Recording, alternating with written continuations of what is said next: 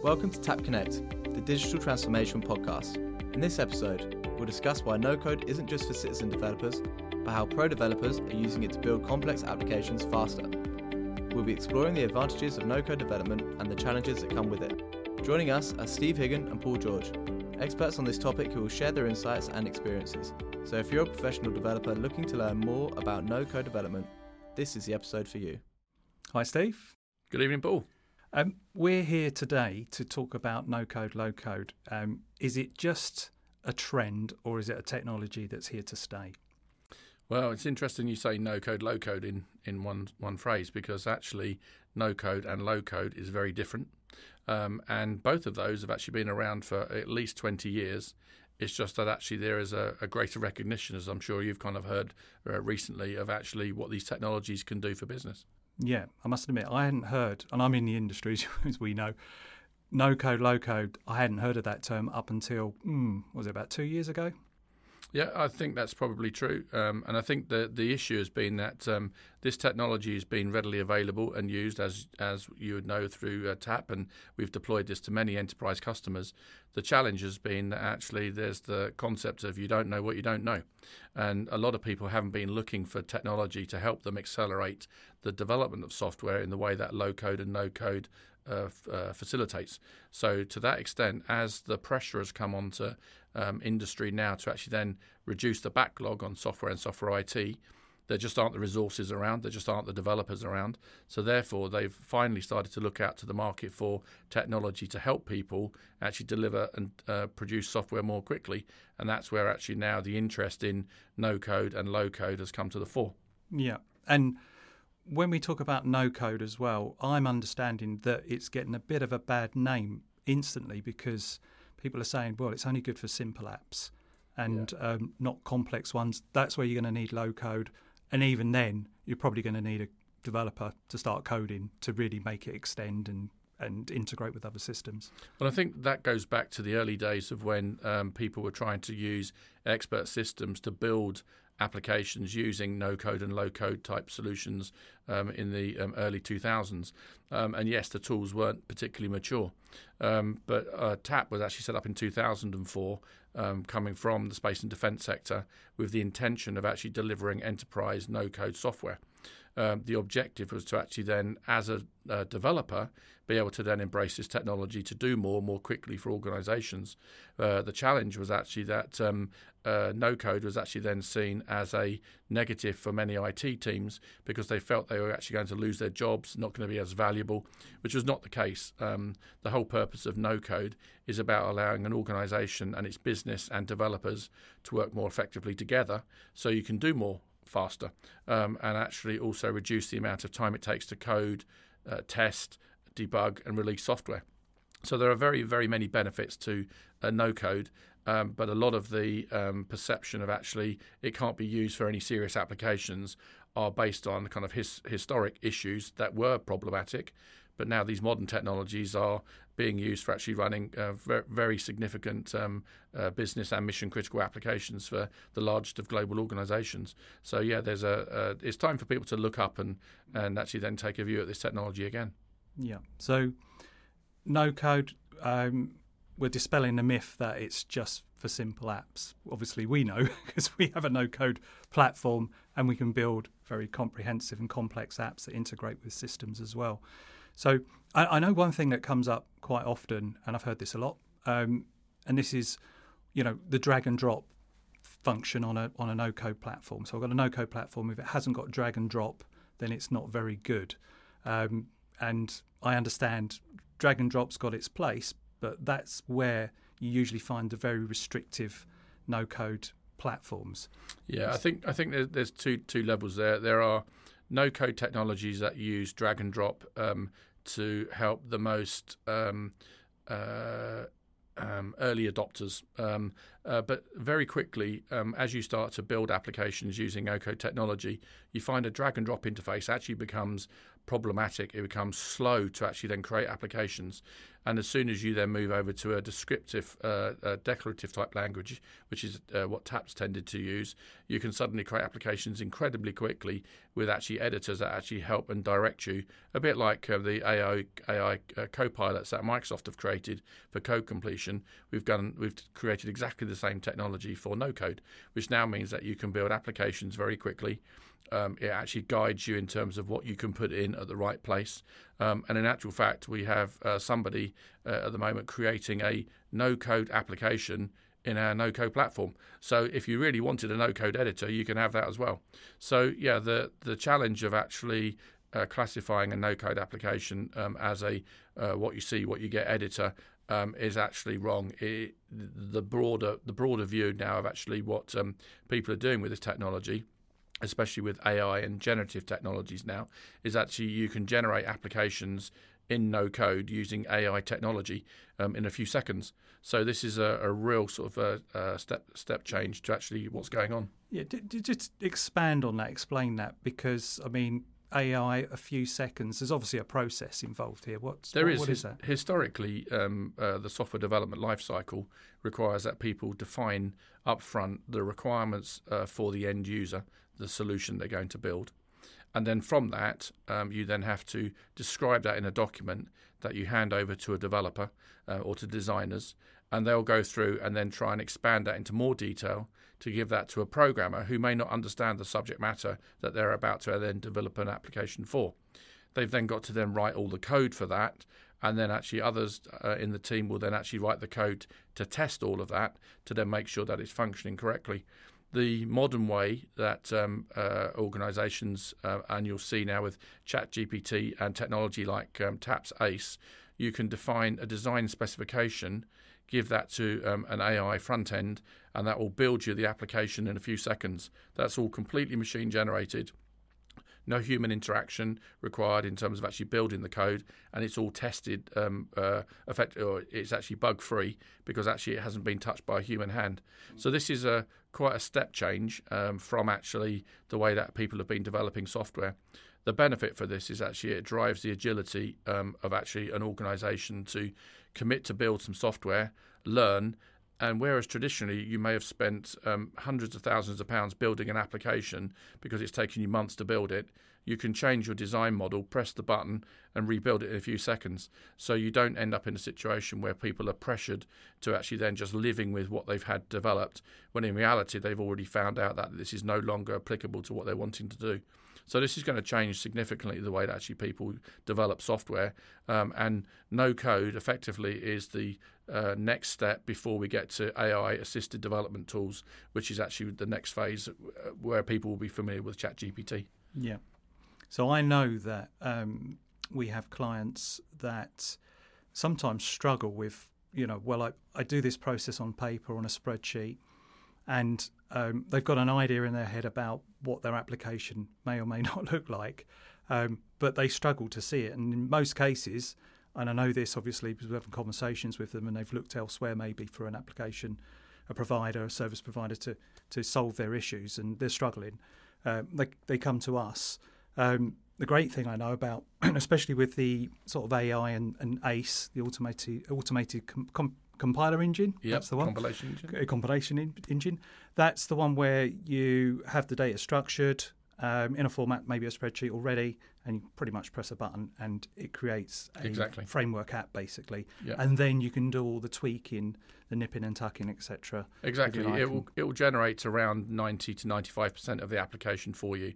Um, so this will create both the user interface, um, the linkage to your data, data storage, um, all the queries um, and uh, the database as well. So now you actually have a fully functioning application where you can then search for the entities, the data in your system. You can add new uh, records, you can edit records, you can delete them. So, in effect, for a uh, no code developer, it means that actually you've created a complete framework that you can make use of very quickly. Mm. And for a pro developer, you can actually then get through and actually focus on the more complicated parts of the application even more quickly. And this is how we're collapsing the software development lifecycle, not just by a factor of 50 or 100, but by 10,000 times, because actually you're listening to the subject matter expert you're listening to actually what they need, defining that at the front end, and within a few seconds creating a fully functional, demonstrable application. Um, and that's one of the the key challenges historically for projects and why they failed. Um, the issues being it's the time it's taken from the definition up front with somebody like a business analyst listening to the subject matter expert all the way through to the point where the code is first created that somebody can run. That could be weeks or months later, and by then the requirements have changed. So this is again the benefit of no-code uh, technologies is that it's actually helping to collapse that timescale and provide a business with the agility that it needs to be able to react to change. And so that that really is the same message that we hear about low-code platform technologies as well. They're saying the same thing. So, I mean, obviously, there's a there is a difference. There's no code and there's low code. Mm. Low code being there is an element of coding in there. So, mm.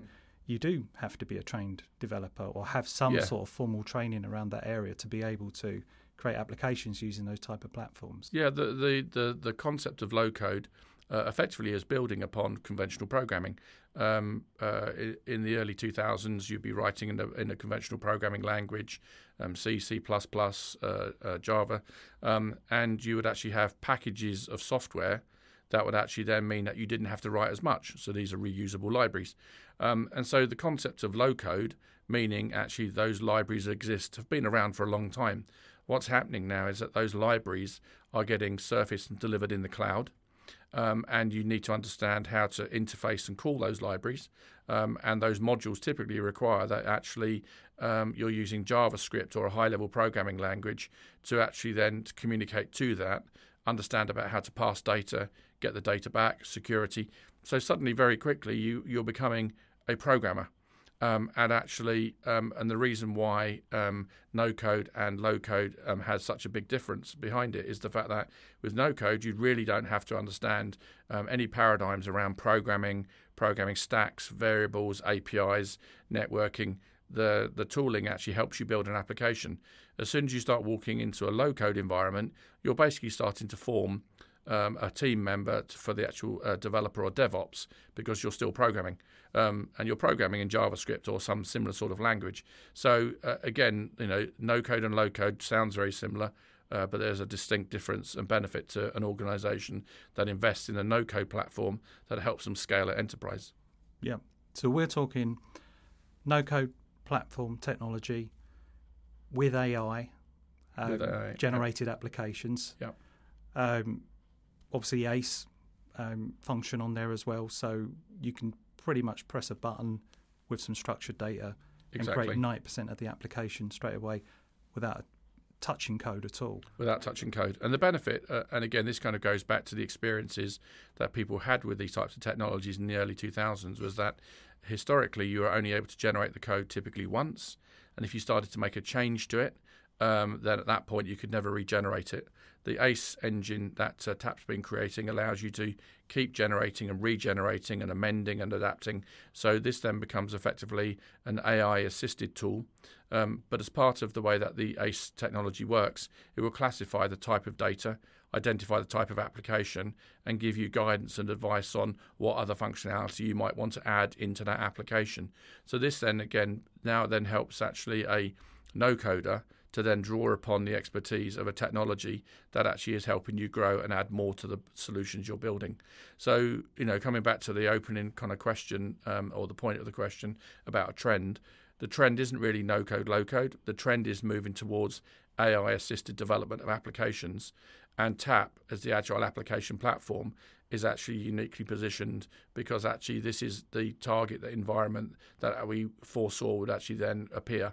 We just didn't expect it to take two decades. Yeah, but I know this much: there's tens of thousands of users, um, hundreds of thousands even on TAAP's no-code platform using it every second of the day and night, and it's been it's all no-code applications. It has Absolutely. been you know back since what 2003 2004 yeah 2004 so um, yeah, so no code um, it uh, is here to stay. It is not just a, a, trend.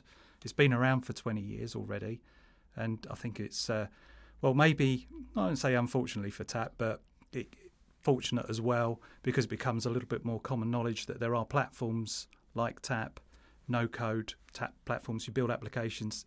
It, it's super quick very fast, especially with the latest AI technologies on there as well being adapted. So, um, well, even with the conventional uh, TAAP enterprise platform, we've had clients with two business analysts create over a thousand applications in their first year, deploy that to 88 countries globally um, without any IT experience, um, and they've been running the same applications since 2010. Um, it's now 2023. They've expanded it up to nearly six and a half thousand different processes for their clients in the energy sector, and their team's gone from two to three people. They are the subject matter experts in their industry, um, and they are effectively then controlling and defining the data and the flow of data within that industry for its customers. And this is the power of this technology. You are not dependent on actually trying to maintain the knowledge of a particular industry sector within a small, very specialist team of programmers in this particular case, these are subject matter experts who understand the sector that they're actually dealing with. So that's the power of actually this technology. It's democratizing software to the broader audience of people who are working within industry supported by IT. It's just a better way of working. Yeah. And I think also, I think it'd be good for the audience, uh, listeners uh, and audience to, to understand this too.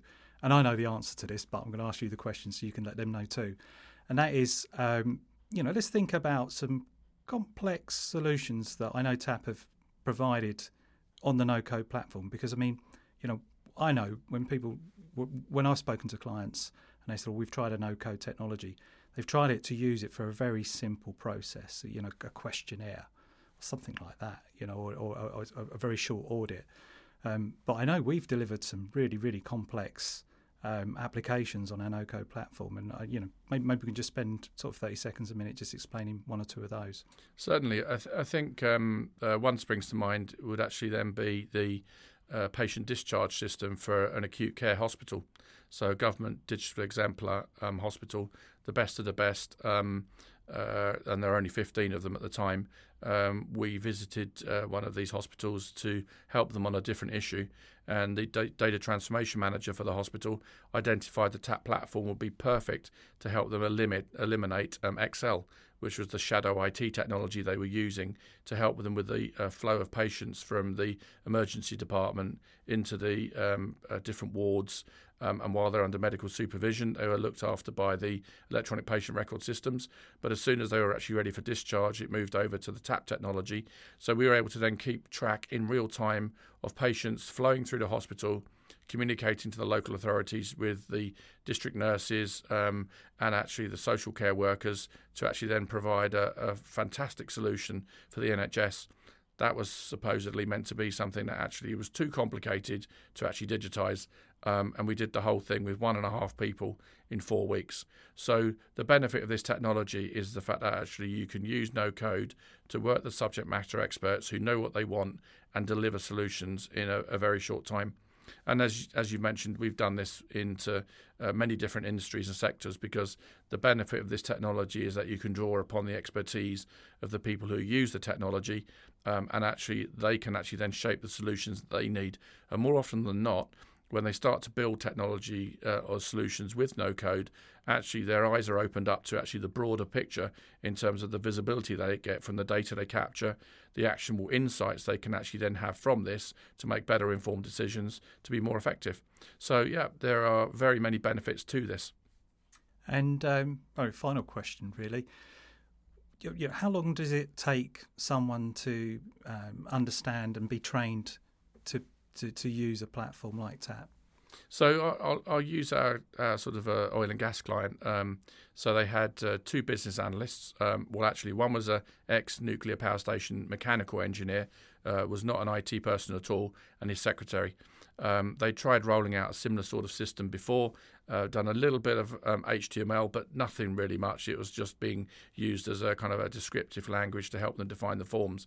Um, we trained them for half a day on our technology, um, and um, basically they deployed a solution uh, that actually was rolled out to a thousand um, processes and fifteen thousand people globally with no IT support. The benefit of this uh, technology with ACE is the fact that actually um, you don't actually have to know anything about it because actually ACE will create you everything and then allow you to then come in and change the application afterwards. Now you actually have a completely structured, well defined layout. you don't have to even really understand the, the TAAP technology itself. So there are lots of benefits of actually using AI assisted tooling because it means that actually you can learn experimentally as you start building these applications. But rather than having a high learning curve, you can hit the ground running, learn quickly, evaluate, change, adapt. And that's the benefit of uh, modern software. It's allowing you to actually then learn these things at a much faster pace than you would traditionally been able to. Yeah. So I know the solution development lifecycle, the SDLC. I've heard that being conventional development, it's always months. Hmm. Maybe it's six months, and sometimes it's over a year. So uh, no code um, obviously is going to be much shorter than that. Low code maybe a bit longer. Than, well, it will be longer than no code, and that and that kind of sums it up quite well. Would you say? Yeah, I think there's a very clear differentiation uh, in the terms of actually low code. You're basically part of the um, software department um, using JavaScript, working with actually um, the IT teams and DevOps. No code um, is not about not working with DevOps it's allowing actually a greater freedom for the business to be more effective working supported by the development teams as opposed to having to use them. Um, and that's that's kind of the flexibility um, at this stage. But with the uh, new AI assisted technologies, that's going to accelerate even faster. And that's actually a, you know an interesting space to watch. Brilliant. So, um, in summary, I guess no code is not, or no code is not just a trend technology. It's here to stay, and in fact, it's been around 20 years already. That's right. Yeah, it's a, it's a mature, stable technology that's been deployed at enterprise and is going to accelerate um, even more um, processes and help organisations digitise even more of their businesses by uh, making use of these later technologies. All very exciting. Brilliant. It is. Thank you. Thanks, Steve.